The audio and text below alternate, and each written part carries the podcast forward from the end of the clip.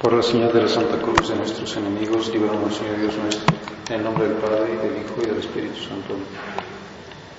Señor mío y Dios mío, creo firmemente que estás aquí, que me ves, que me oyes. Te adoro con profunda reverencia. Te pido perdón de mis pecados gracia para hacer con fruto este rato de oración. Madre mía Inmaculada, San José, mi Padre y Señor, Ángel de mi guarda, interceded por mí.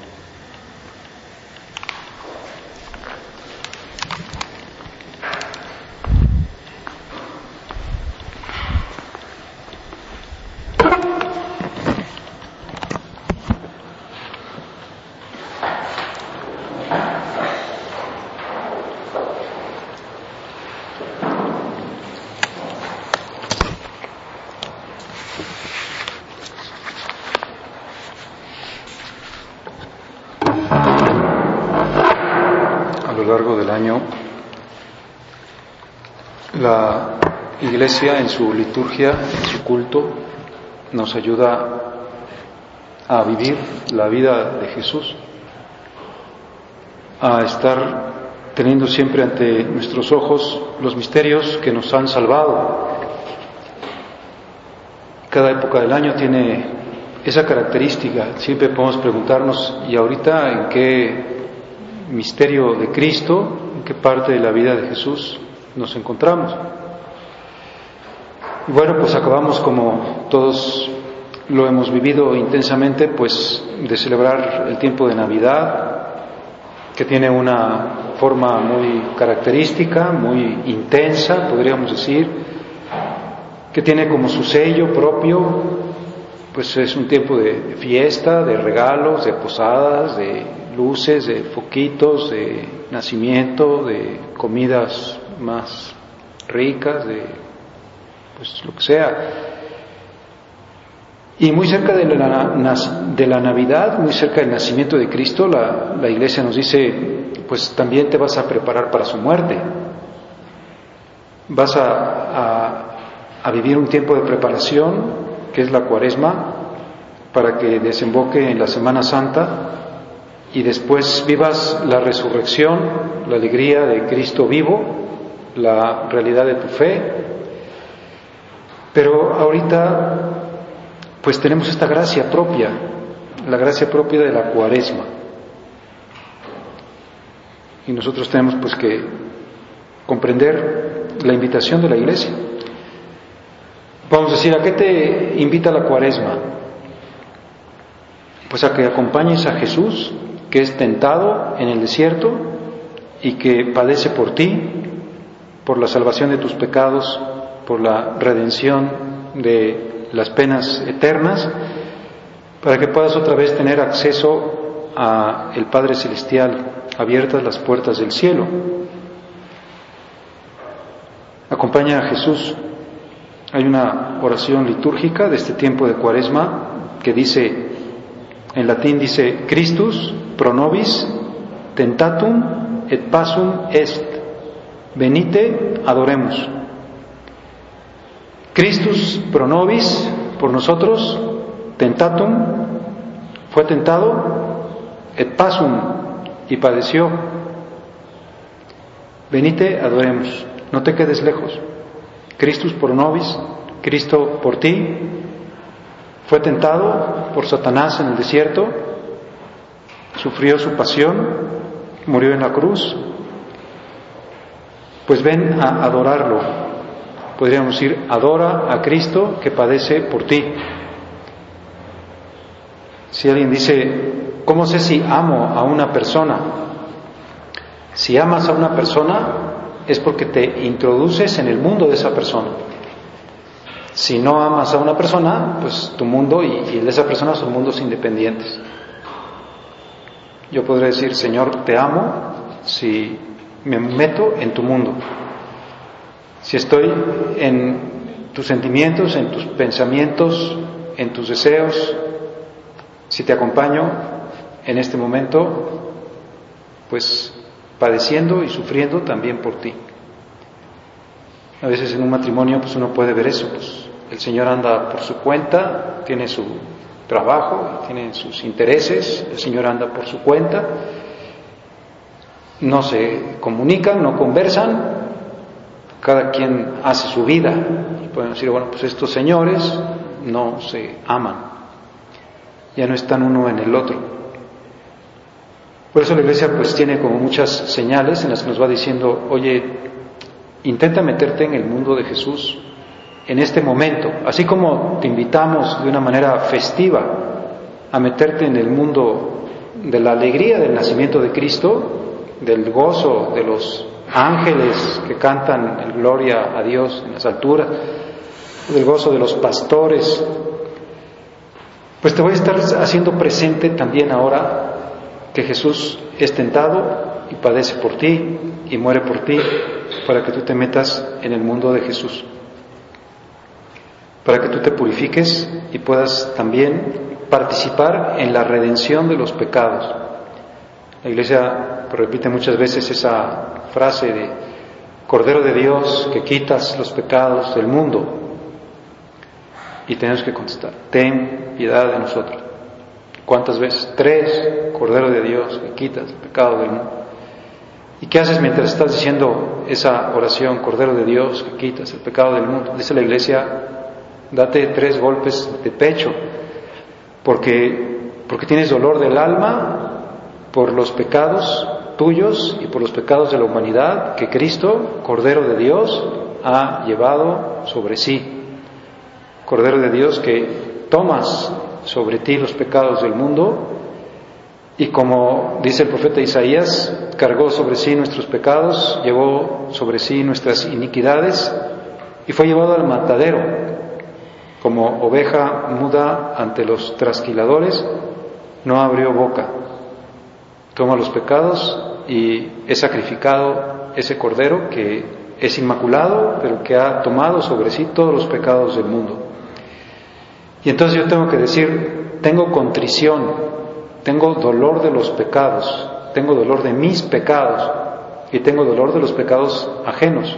Me duelen los pecados porque son la causa de la muerte de Cristo. Por eso pues nos sirve mucho estar constantemente viendo los crucifijos o estar meditando el Via Crucis. Como sabemos, los Via Crucis, como el que está aquí en las paredes de este oratorio, o los Via Crucis que están pues, en las iglesias o a veces pues también en, en, algunos lugares del campo, y Via Crucis para que la gente haga el Via Crucis y diga, voy a, a ir con los con el recuerdo acompañando a Jesús en cada uno de los momentos de su pasión. Porque sé que su muerte es la que me salva, la que me ha librado de los pecados. Y tengo que estar llegando a donde está Jesús, adorándolo, porque padece por mí.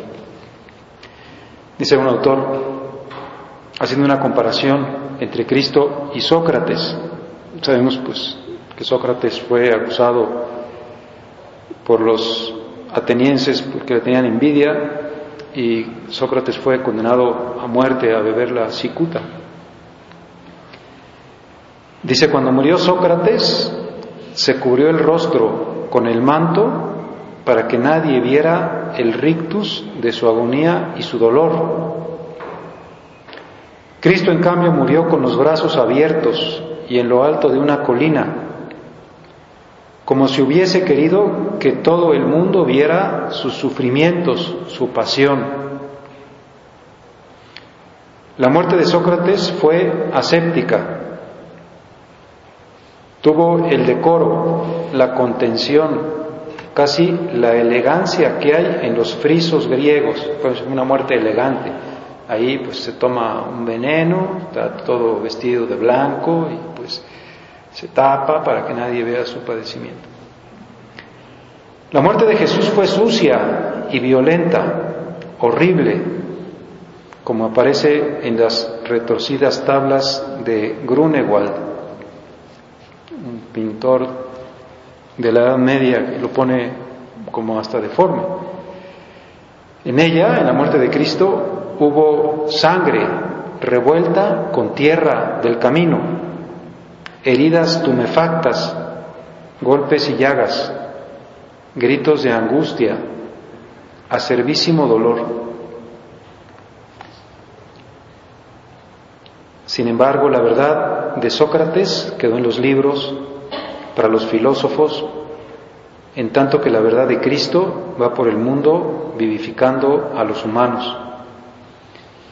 En la muerte de Sócrates hay muerte, en la de Cristo está la vida.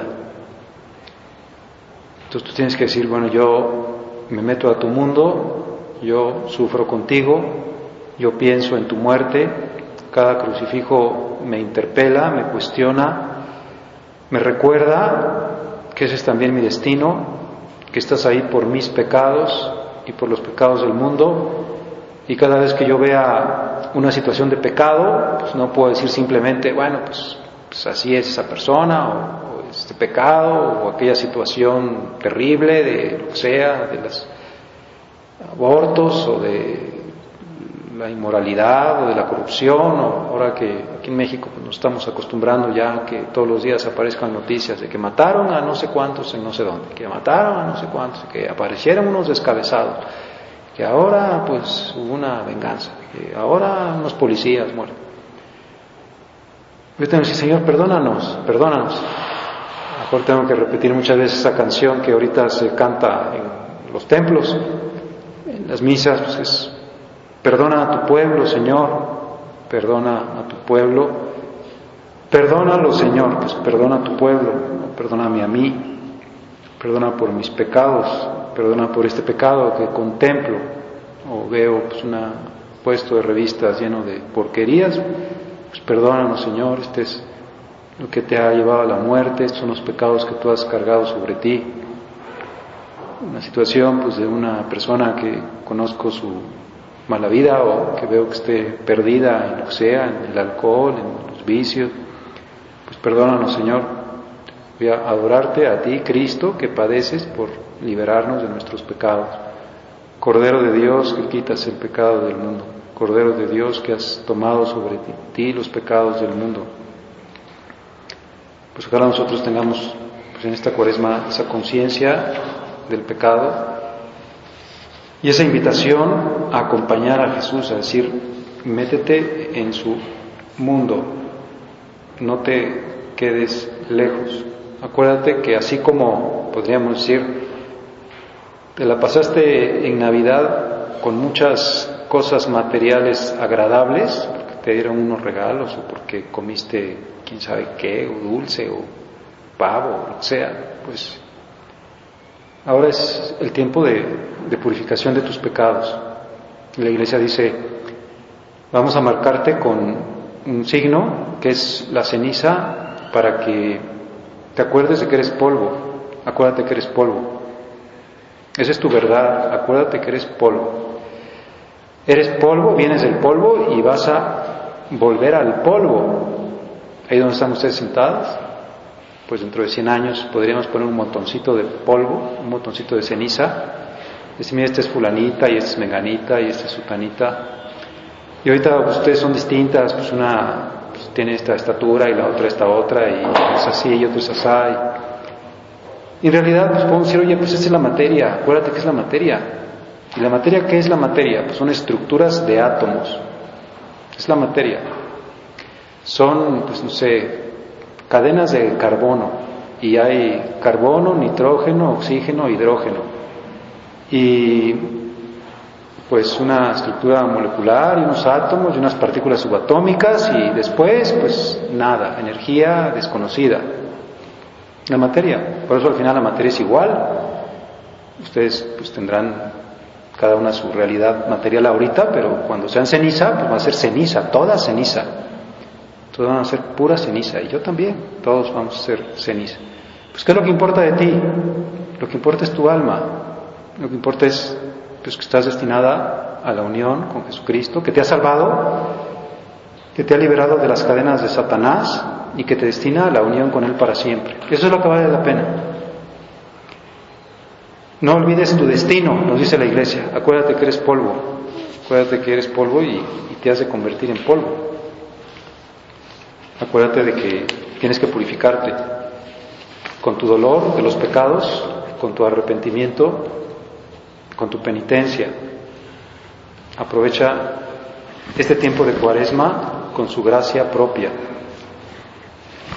El ayuno, la abstinencia, pues los signos litúrgicos también que, que nos van diciendo estamos en un tiempo de penitencia, el color que emplea la iglesia va a ser el morado, ya no se va a cantar el aleluya en este tiempo de cuaresma, pues vamos a, a prepararnos, llegará un momento en que vivamos la semana anterior a la Semana Santa y se cubrirán las imágenes con unos velos morados, incluso después hasta se, pues, se omite la campana para decir, haz penitencia, o sea, acompaña al que ha sido tentado y ha padecido por ti. No tengas miedo, no te quedes lejos, ven, adóralo. Te ha liberado de tus pecados. Tú ten conciencia de reparar por tus pecados, de dolerte por tus pecados y de reparar y desagraviar y pedirle perdón por los pecados de toda la humanidad.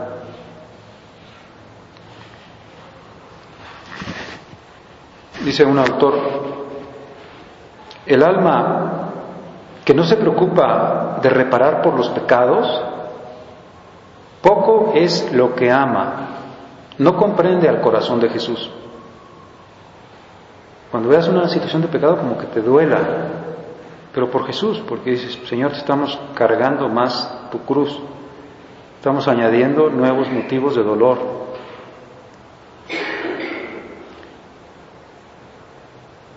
Debemos temblar por tantos desgraciados pecadores. Se han olvidado de su destino y piensan que lo importante es su materia, la materia que se convertirá en polvo. Los santos se horrorizan ante la desolación producida por el pecado y buscan un medio eficaz de repararlo cuanto antes. Cuando yo vea pues cometer cualquier falta contra la caridad, contra la humildad, contra cualquier virtud, voy a tratar de reparar con una acción opuesta a esa falta.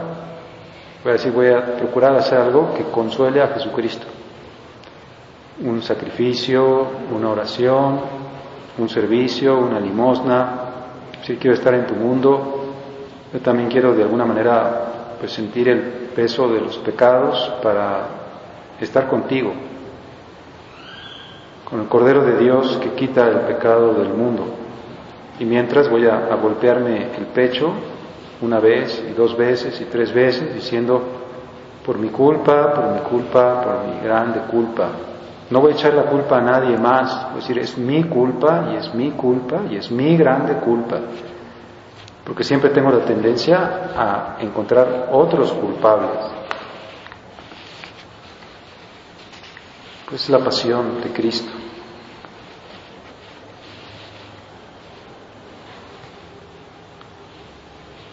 Una hora de meditación de mi dolorosa pasión tiene más mérito que un año de meditación de otras consideraciones.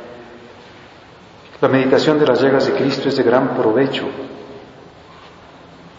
Por eso, pues ojalá que nos acostumbremos, como recordaba San José María, por ejemplo, pues a, traer siempre con nosotros un crucifijo o a poner un crucifijo enfrente de nuestros ojos cuando estemos estudiando, o ponerlo pues ahí en donde sea, en el teclado de la computadora, o poner como fondo de pantalla, pues Jesús para que me acuerde de que ahí está, que me está invitando, de que está sufriendo por mí, para que me acuerde del dolor que tengo que tener de mis pecados y lógicamente del propósito de no volver a cometerlos. Yo voy a tener horror al pecado grave porque ha sido la causa de la muerte de Cristo. Decía también San José María que que podíamos estar haciendo siempre actos de desagravio, diciendo, Señor, perdóname, o rezando un yo confieso ante Dios Todopoderoso, he pecado mucho, pues perdóname, perdona a tu pueblo, Señor, actos de desagravio. Incluso decía, por ejemplo, cuando sepas o pases por un lugar donde sabes que se ofende a Cristo, pues rézale a María. Si es un pecado de impureza, puedes rezar la oración, bendita sea tu pureza. Entonces ya en ese lugar o esa persona o pues ese espectáculo que están dando los novios, pues yo estoy desagraviando, estoy diciendo, pues perdona este pecado. Aquí con todo descaro, pues hay una situación de pecado. Pues perdónanos Señor, perdona a tu pueblo, tú has padecido tentación y has padecido la muerte por nuestros pecados, Cordero de Dios, que quita el pecado del mundo. Por eso Jesús quiso pues someterse como todos los hombres también a, a, una situación de tentación. El primer domingo de Cuaresma la Iglesia nos presenta las tentaciones de Cristo en el desierto, las tres tentaciones que le pone Satanás, como diciendo yo también padecí tentación, porque viene a realmente a, a experimentar todo lo que ustedes experimentan y vean cómo las tentaciones siempre se pueden vencer.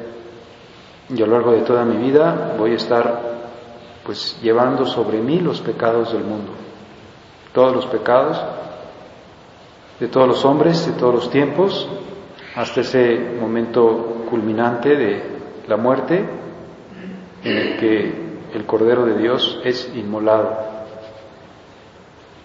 Por eso también podemos en cada misa saber que estamos en el sacrificio de Cristo y que podemos poner ahí todos los pecados de todos los hombres, de todos los tiempos, y Cristo muere por nosotros en cada misa y los redime.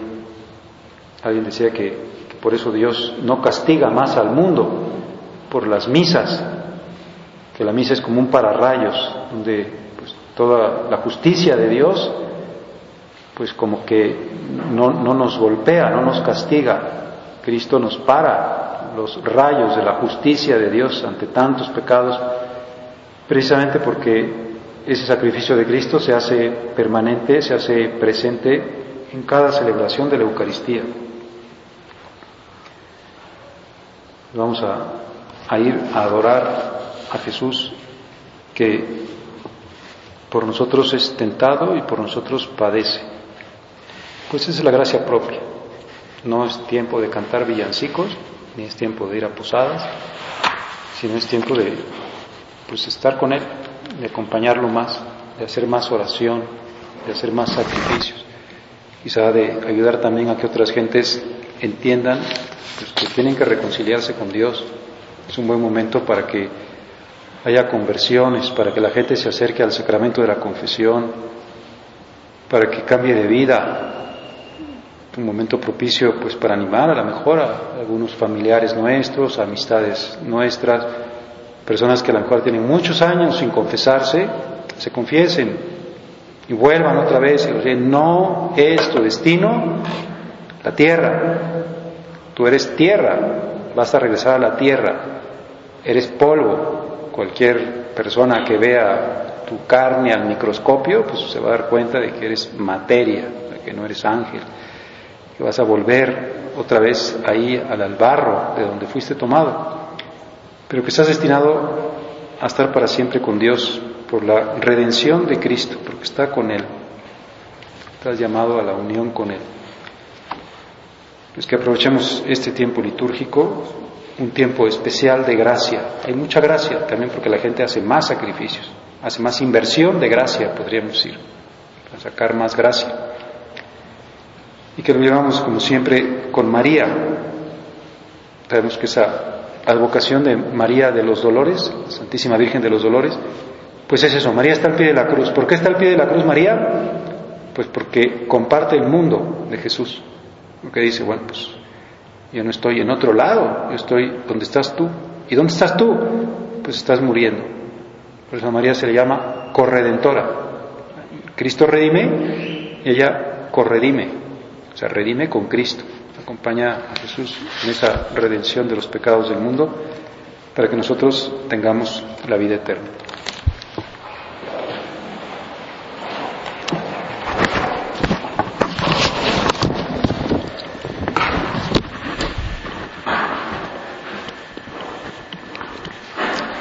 Te doy gracias, Dios mío, por los buenos propósitos, afectos e inspiraciones que me has comunicado en esta meditación.